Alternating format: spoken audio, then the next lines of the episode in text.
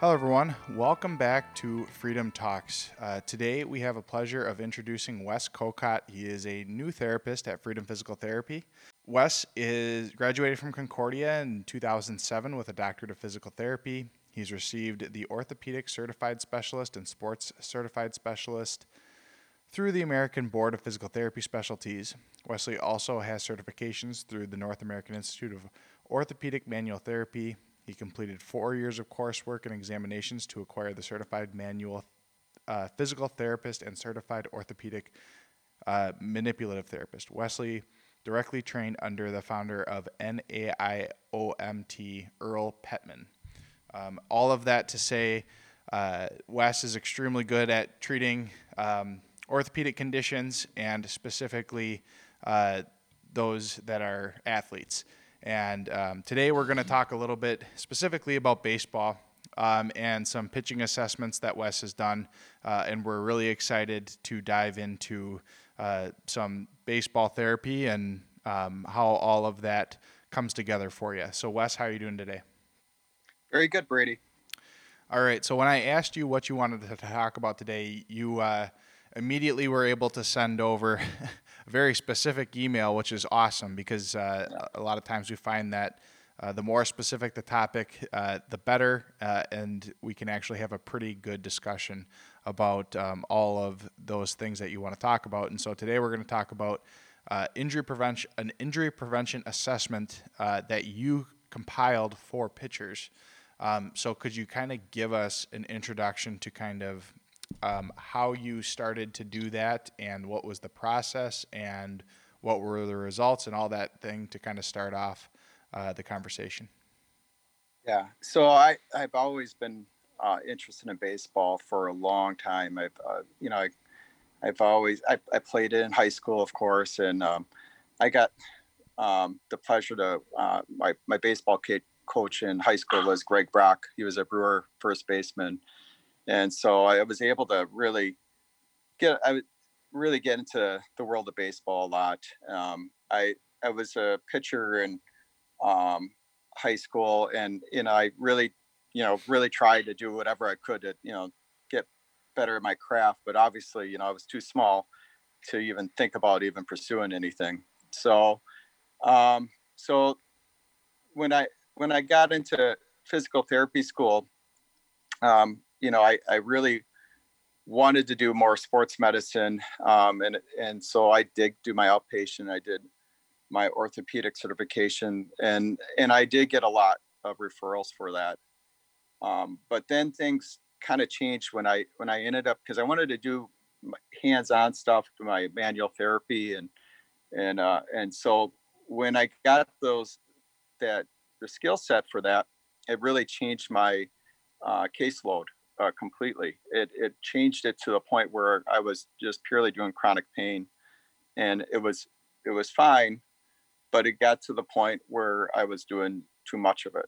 And so I thought I need I needed to dive into what I really loved, which was baseball. And I, I really wanted to learn more about it and, and really get into the um, nitty gritty of the details instead of just saying, oh, I'm good at understanding baseball stuff, you know, and just telling people I, I'm good at it.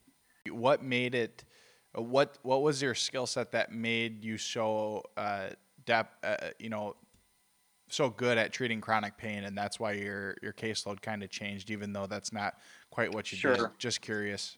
Sure. Well, I, well, I went through the N I A P program, uh, with, um, Earl Pettman, and, and he's absolutely amazing. That guy know so much. And so, I mean, I really went uh, really into it. And so I ended up um, getting my manual certification through them. And it, it was a long process, and, and really it was a long road to kind of really understand all that stuff. And, and so, I mean, I was able to treat um, things that maybe some of the other therapists in this large clinic I was in um, couldn't because of that. And so the word got out that I could do, I had the little extra tools in my, my toolkit from that.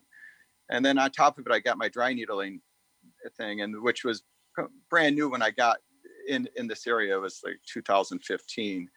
So uh, obviously that can be very helpful for chronic pain too. Um, so that really altered my course and my caseload to the point where that's all I was doing. Gotcha. And I, I really needed that change. Um, you know, cause I, I mean, I, I love the challenge of chronic pain. I really do. I think it's, it's fun to really dive into that, but to do it, um, with every patient. And, and that's, we had, I was part of a clinic that was like twenty therapists. And so, um, they had a hard time with somebody, they send them over to me. And so then I would have to work through that. And, and so a lot of, a lot of tough cases. And, and I, and I wanted to, I really wanted to go back to where I was really, I had a passion for a lot, and which was, um, the sports world. Um, and that was kind of an interesting process. I talked to my boss back then, and they had a throwing specialist, um, opening. So I, I took that, and obviously it was, um, it, I mean, she did her best, but she wasn't, she, she only took one course, and, and she based all this pitching assessment on just that one course. And, um, you, pitching is so much more complex and than just, just doing a, a basic couple assessments. And I knew when I, when I was diving into myself, I was listening to Glenn Fleisig, who is like one of the top biomechanics. He's out of the Andrews Institute. Um, he's, he's like one of the, basically the best biomechanics um, assessor in, in baseball. You know, he, he's basically with Doctor Andrews, who's basically the main guy for baseball orthopedically. Um, so knowing that, it was, it was, I knew there were some things I needed to learn more. So basically I really dove into it, and I, I took a bunch of courses with it, um, and, and really kind of dove down into um, really asking even the major league physical therapists. I, I, I was, I really talked to a whole bunch of them, and then uh, um, took some of the courses and, and things like that to kind of really understand what, what is needed to really understand. And I'm still obviously learning. So, so what does the, what does the assessment process look like for someone who's going through it? What does it look like for you? Um, what are you looking at? Uh, all that kind of stuff. Can you share some details about that?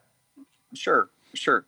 So, the, so basically, um, you know, when, when, when I, when I work with somebody, um, I, I obviously really, well, I want to just have not just like, you know, me just kind of looking at them and kind of getting a good idea. I, I wanted physical attributes that would, that were directly related, that have been found in research to kind of show you have this amount of percentage of you tearing your U C L and having a Tommy John surgery or a slap tear in your shoulder.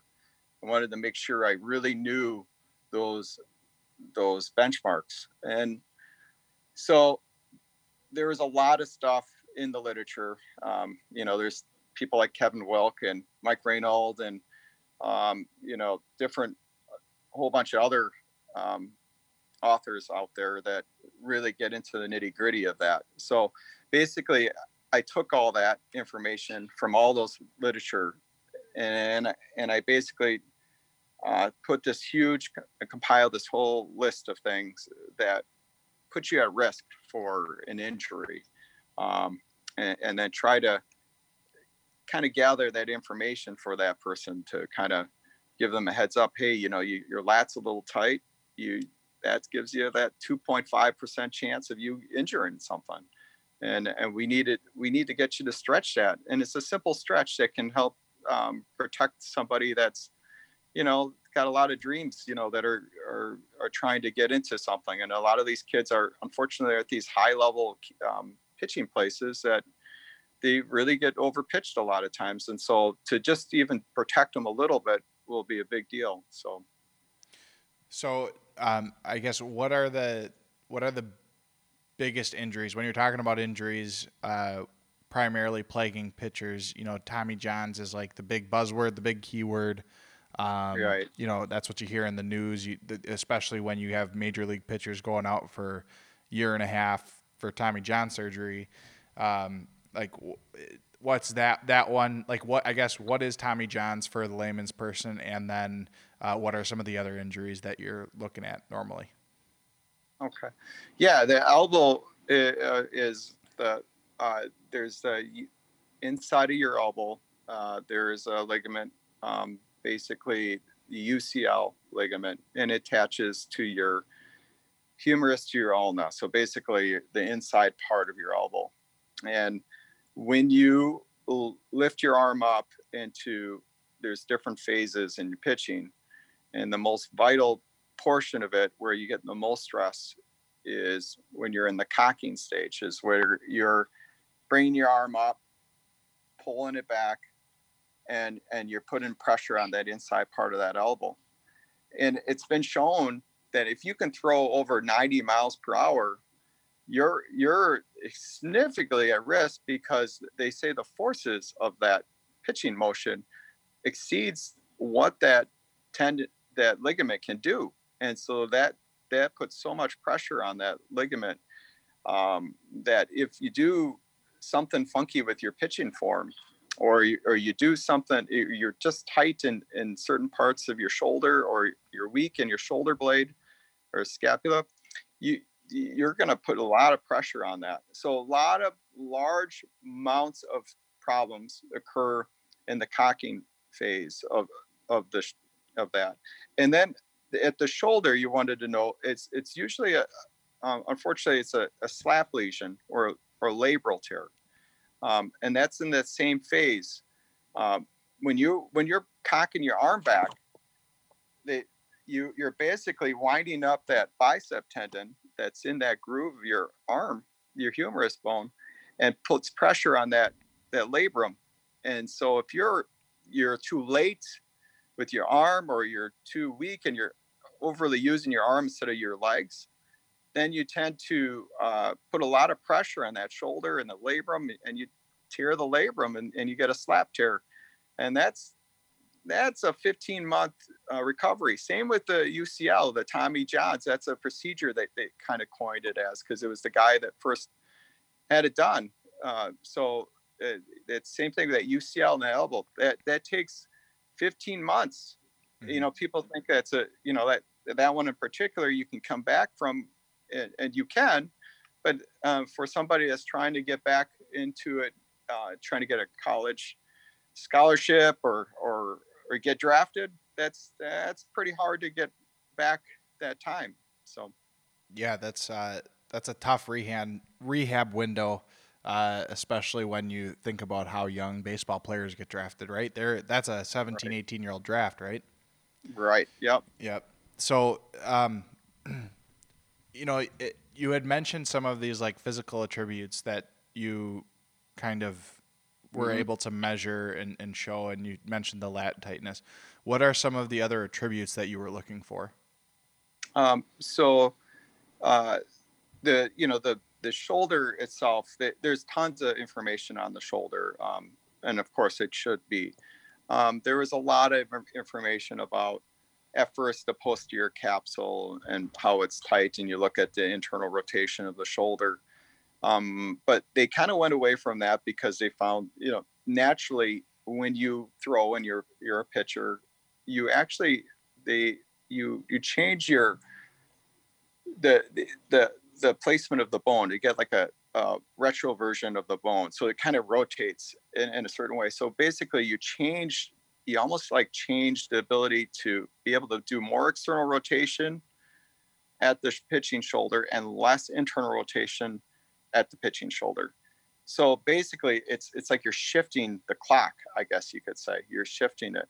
And so what now they're doing is, is instead of looking at just the internal rotation, they're looking at the total range of motion, and they're looking and they're comparing it between your non-throwing shoulder and your regular throwing shoulder. And if you have a five degree difference of tightness, then, then they say you can stretch the posterior capsule or, or things like that. So that's, that's one thing. Another thing is, is sometimes you, if you have a little tightness in the external rotation by five degrees compared to the, which you shouldn't, that that's, that's really bad. And that's a high risk of injury too.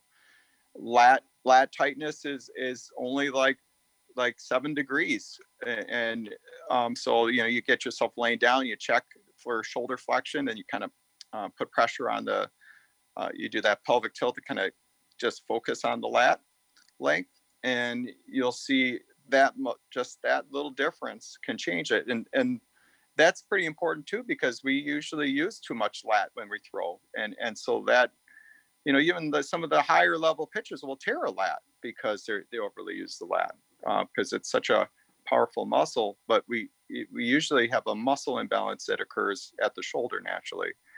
Um, so those are just a few things. Um, but, you know, with the research that, that, you know, there's a, there's, when I was looking through things, and I, I ended up um, looking at a lot of things were focused on the shoulder, the shoulder blade and things like that. But it was, there was a lot of things out there in the biomechanical world that showed the reason people were getting injured was the, the hip, the shoulder separation. And, and that's where it kind of shows that you're using your pelvis and your, and your core and your hips and legs instead of throwing it all with your arm. And, and so the physical attributes that were out there, um, they were a little hodgepodgey, and, and there, there was only a lot of data that was kind of trying to look at injury versus that. Um, so then I, some, it was a crazy fluky meeting. I, I, I was, um, I was looking, researching like, you know, biomechanics stuff with like Glenn Fleisig and other people from the Andrews University. And the, like, well, shoot, there's gotta be somebody in, in Milwaukee that does this stuff. And so I was like, well, I, I gotta get, I got to see if there's anybody around here because I'd love to just like, shadow them or whatever, you know. And so uh, I came across uh, Doctor Janelle Cross, who uh, works at the Medical College of Wisconsin. And she um, basically works with the Milwaukee Brewers. She goes to spring training. She does the motion analysis type of thing where they put all the sensors on them and, and kind of sees if there's any red flags. And you can tell by them doing certain things, and they can tell how many forces you're you're doing in your shoulder and your elbow and everything like that. So that, and I thought, you know, if we could link some of the physical attributes of the lower extremity and and link it to the biomechanics where it shows the forces of that, it would be a really cool study. And so I I ended up ended up uh emailing her, thinking that, you know, usually you get blown off by these people. Yeah. Yeah. I'm used to, I was used to, cause I was, you know, I tried to email a whole bunch of people from all over the place, and, you know, you get, a, you know, you get a blow off a lot of times, but she emailed me back. Um, and I, and I, and I just so happened in between P T school and, and when I got my undergrad, I, I worked at the medical college, and I said, oh, I worked in the medical college. You know, I'd be really interested in, you know, meeting up with you. And, you know, I worked in a lab, you know, but she thought I worked in the biomechanical lab, which I did. And I worked on cancer research. So, so I, I was like, so I, I got there and I, I was, I, I said, oh, hello, you know, you know, I'm interested in baseball research. I got, you know, this stuff. And she goes, well, well, do you, are you able to put the sensors on people? I said, no, I've never done that before. And she goes, what?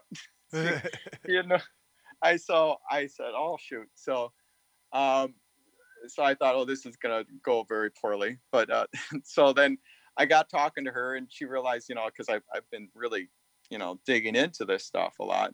She realized, you know, I wasn't just like, you know, just kind of trying to, you know, get into her lab or something like that. And she was just so happened she was getting frustrated. She told me she was getting frustrated about uh, not having enough subjects uh, that are like adolescents and things like that. And just so happened when I was getting my sports certification, I needed hours and, and I needed tons of hours with athletic trainers and, and then just get, I wanted to get, learn more about the pitching mechanics. So I wanted to go to, to a place that really knew their stuff and they had pitching coaches. So I went to a facility called Sticks, and, and just so happened that they, they have teams from pretty much nine U to eighteen U. So they have plenty of pitchers, unbelievable mm-hmm. amount. And they're, and they're high level pitchers that, you know, people would come from Oshkosh and, you know, Madison and, and go there to, to show their stuff basically, you know, the kind of, you know, cause these are the guys that are, are good enough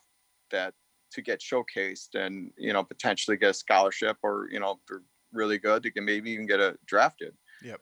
Um, so, so, you know, she was interested in that. And so it just so happened, I luckily knew the, the owner of the guy, and he was, he was super nice about it. And of course he, Sean Smith, he's the Sticks guy.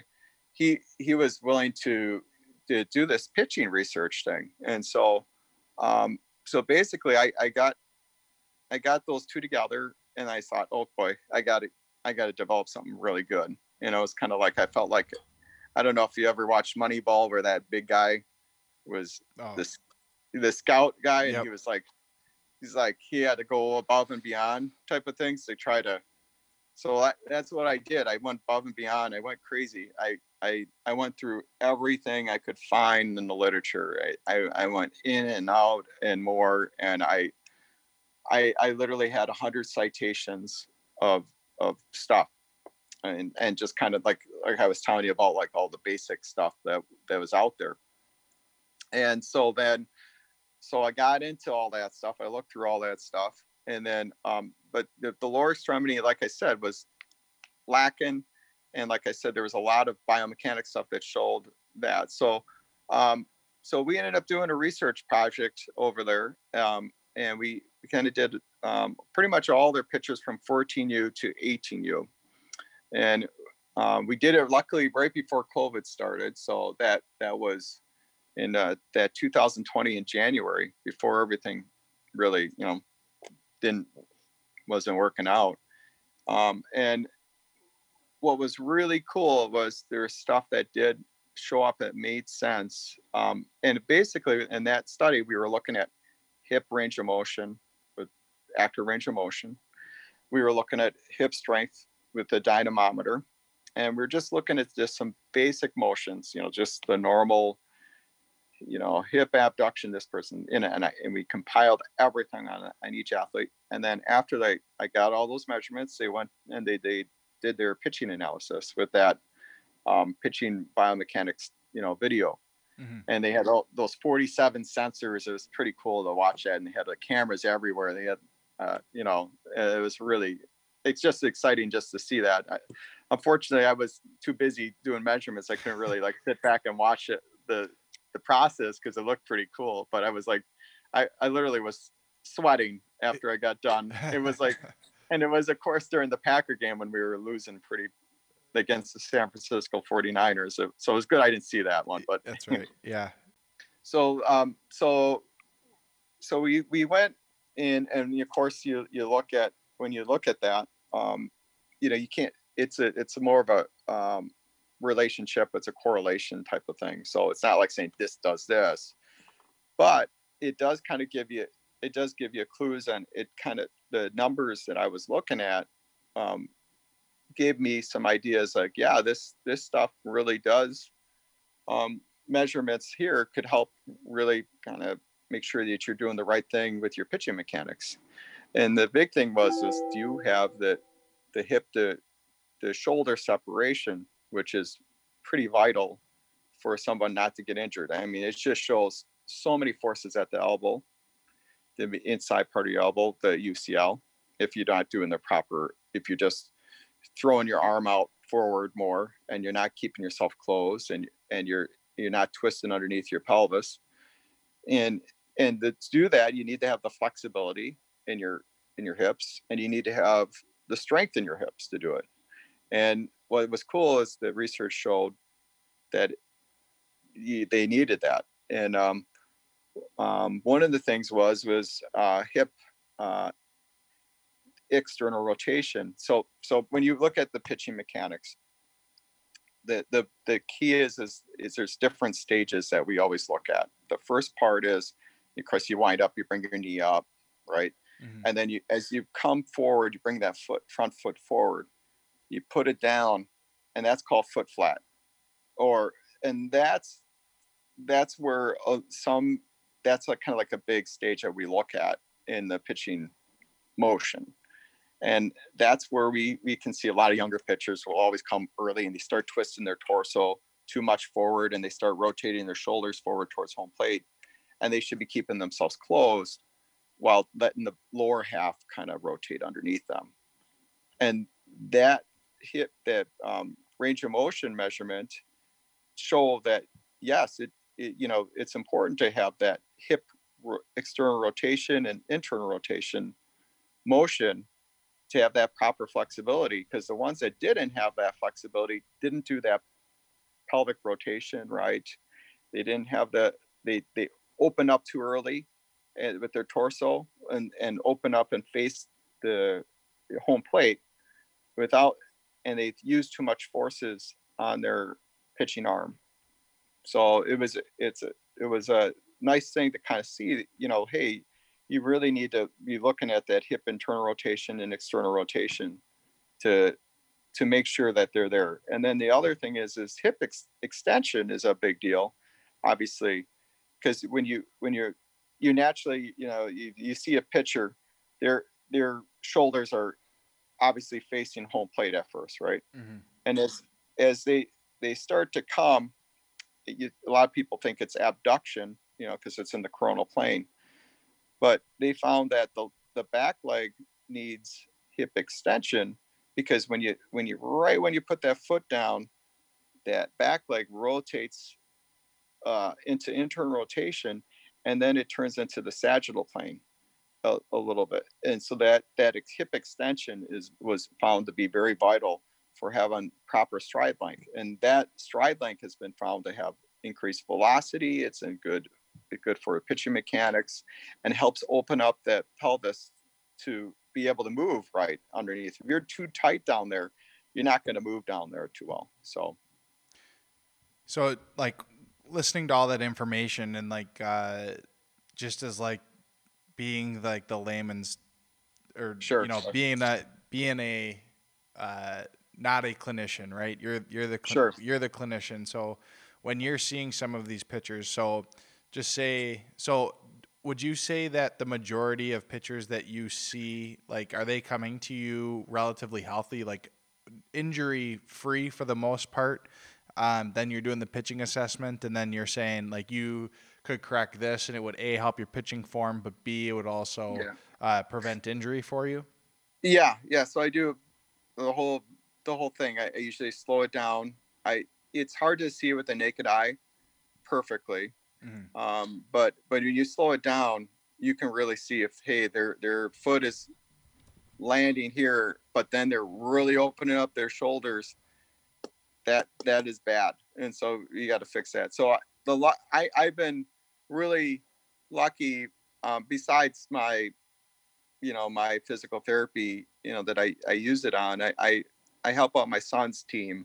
Um, it's a a a traveling team through like Burlington, and and I've been able to help out with a lot of kids with their pitching mechanics, and it's it is kind of fun to kind of kind of.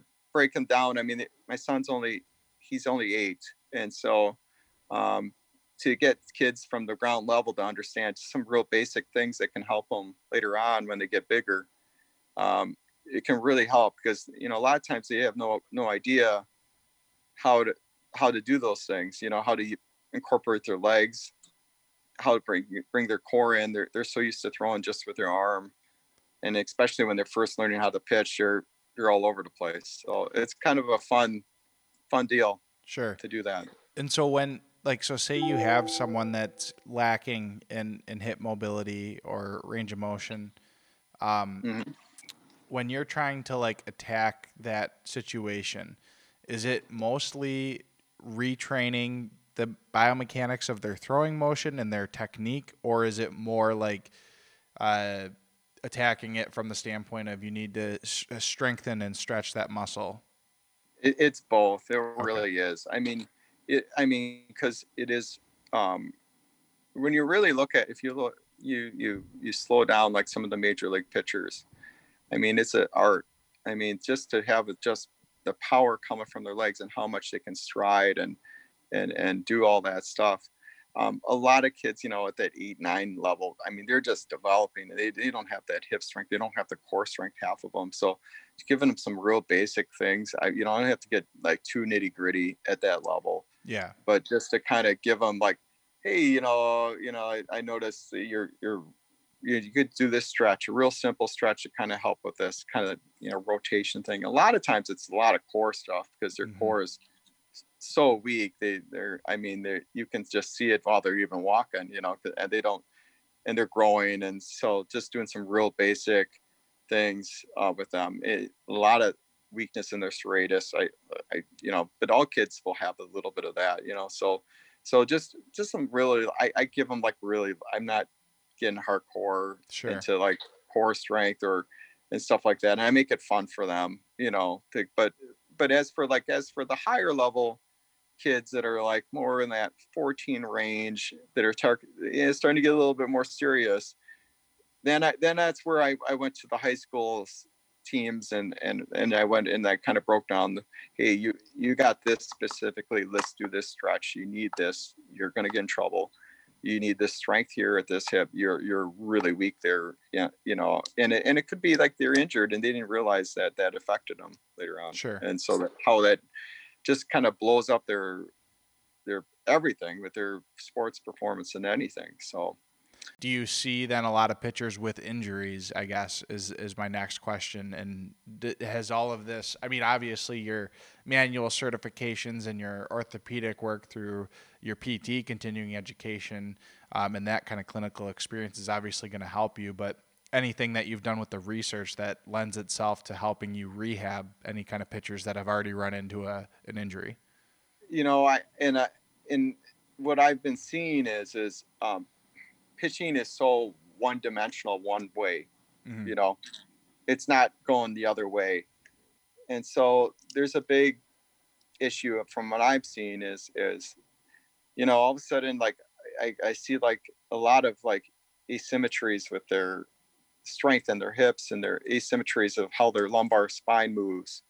And um, the, the, the big one too, is the thoracolumbar region. What I've learned in Um, the N I A P system is it does a lot of rotation, and of course rotation is huge for for pitching, and uh, there's some a lot of tightness there. I mean, I'll see that, and I, I in fact I just worked on somebody that was um, from Sticks. He was eighteen years old and he had back pain, and he he literally had a, a S I joint problem, you know, at a young age like that, and and it makes sense because you're you're you're pulling your pelvis in a in a goofy position. You're rotating it, and then you're you're putting a lot of pressure on that front foot, and then the back foot's dragging behind, and and so you're really twisting it and putting a lot of pressure on that S I joint. I, I really would love to really look at the S I joint with pitchers. I, I think there's something to that because just the, just the emotion, and it's so one-dimensional, and and especially with S I joints, is you you have a muscle imbalance that's really pulls you out of. out of the way there. And, and so if you're just doing something, just going to that one side and not going to the other side, I, I would have to say there's probably a lot more than we, we really know that have that. And so that'd be one thing I'd love to look into a little bit more um, and get into the, more the nitty gritty of the spine. I think that gets, I think it gets blown off a little bit um, because it's, it's really hard to really see. But I, I'd like to, you know, do some research and, and, and focus on that. And then, you know, maybe even when I'm, when I'm rehabbing them more, I'm going to be doing more of that more and not blowing that off as much. So. And right. If I'm, if I'm remembering properly, like the S I joint, extremely small range of motion um, with that joint, but it does move.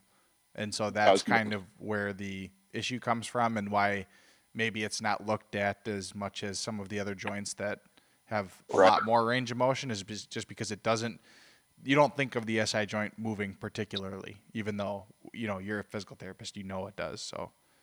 Mm-hmm. Okay. Oh yeah. It, and it does. It, it, it absolutely does. It's, it's, um, you can do a lot of special tests with it. Um, you know, the, some of the tests that I've learned in the N I A P system, it's kind of like a modification of what you learn in school. And, um, but you really do see the nitty gritty of like, you know, this, you know, this right hips, this right S I joints uh, doing the lack of posterior rotation here.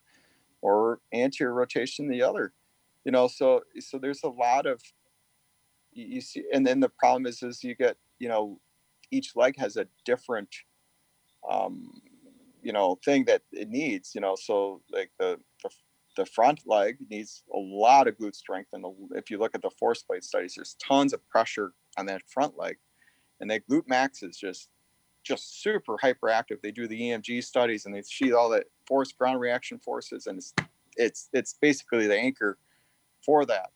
And the and the trailing leg doesn't have as much of that pressure on that on that. And so when you have a, a big muscle like the glute max pulling on it, on that S I joint, and, you, and you, I always think of it as like a tug of war between the hip flexor and the glute max.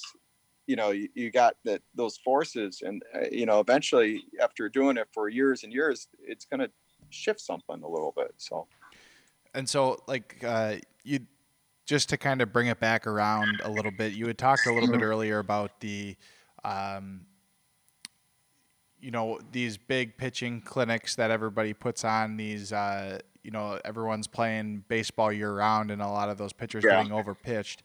Um, for a lot of these like baseball academies and pitching programs that you see out there, I guess if you could make a couple significant changes to maybe some of the training that they were doing, I guess where are the areas that you would really like to see improved with those, considering how much stress are putting on these young athletes? I, I think the big thing is, is I, I think they got to make it like they're a Major League Baseball team, and they, what they do is they do a spring training assessment, and they do what kind of what I, I compiled, you know, you know, I have a different variation of things because of my training, but they, they all have a, a kind of like a physical, they all mm-hmm. do. And they, and they all look into those red flags that, you know, that are out there in the research. And I think the biggest thing is, is having those assessments done to those kids, because unfortunately, you know, they, they, they're in tournaments, and those tournaments put a, you only have probably like five or six good pitchers. Probably you got your two really good goal, two pitchers. Yeah. And unfortunately they play like five games in the weekend. Well, you're, if you have a, you know, you, you start winning and, and you're in the championship game, and you, you pitch your guys over the pitch limit. I think a lot, I hate to say it, I've seen it, even they'd eat you with my, my son. I've seen pitchers get overly pitched. And so, So the big thing would be is I think if they could at least do that instead of just, you know, because they're already getting overpitched, you know, because they want to win and they want to show their program, we won all these big tournaments. But I, I think if the biggest thing is at least some of them start to kind of look into preventative measures of focusing on the physical attributes. There's actually like even measurements like you can check to see if you should pitch at all for the next week or so, because, you know, you, your supraspinatus strength is, is, is significantly reduced. And then that kind of puts, you know, then you kind of, it's like a red flag, like don't pitch, you know, and they, and they don't have that, that place in there like the major league levels do, uh, because obviously, you know, they don't have to worry about it, where the major league people are like, well, if I lose this pitcher, that costs me ten million dollars, you know, exactly. so, yeah, so we're not going to significant not, yeah. dollar amounts attached yeah, to those yeah, decisions. Right. right. And unfortunately, you know, these kids that, you know, they're, they, they want to, they want to impress, they want to do well, and they want, they, they want to impress their, um, you know, everybody. And so they're going to be willing to get in there. Right. And they don't know that they're putting themselves at risk a little bit. So, I think if anything, you know, obviously it's hard to change the culture because that's, you know, that's what it is right now these days. Yep. Um, but, but if, you know, I'm, I'm trying to get into some of those baseball facilities. So would you recommend like, like two major assessments per year? And then, you know, there, you said, you mentioned some smaller tests that maybe they could yeah, start running I, uh, like on a, you know, monthly or weekly basis. I, yeah, I, I think that, I think that would be the, some basic benchmarks. I mean, there's some, yeah, just a major assessment, you know, that probably takes an hour, okay. but I mean, an hour, you know, of, of just doing that. And then there's basically, there's like three or four things that kind of show up like on the literature to kind of say, hey, this is, this is getting weak. Uh-oh, you better shut this person down, you know, at the shoulder, or this elbow is starting to get uh, affected here with this test, and we better we better kind of be careful with him. Um, so I think there's a I think there's a lot of that um, that needs to be in there. And well, it sounds like you are definitely uh, trying your best to contribute in a good way to the baseball community. Um, and so we wish you continued luck in there, and hopefully at Freedom you can uh, continue to expand your work there um, yeah. and, and offer more pitching assessments to, like we said, it's, it's great if, if patients come to see you because they're injured, you know, you'll get them better. But uh, right. on the other hand, it's also nice if they never get injured in the first place. And uh, that's, exactly. that's, that's worth a ton of, um, you know, that's, that's worth a lot uh, just in itself right there. So um, right.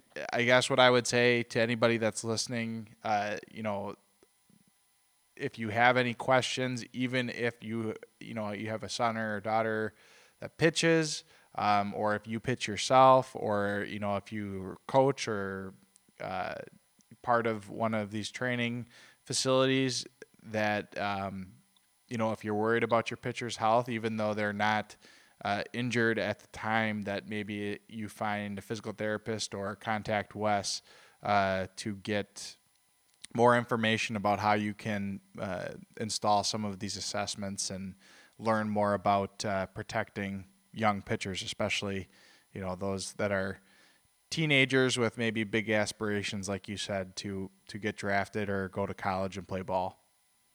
Mm-hmm. So, all right, Absolutely.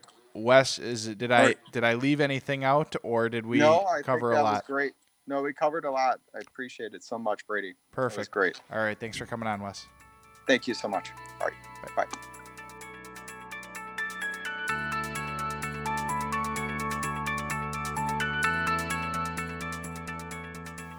This podcast is brought to you by Freedom Physical Therapy Services, providing one-on-one comprehensive physical and occupational therapy services, including women's health, chronic pain treatment, T M J, and more. With four locations in Fox Point, Grafton, Brookfield, and Mugwanago, Wisconsin. More information at freedom p t dot com.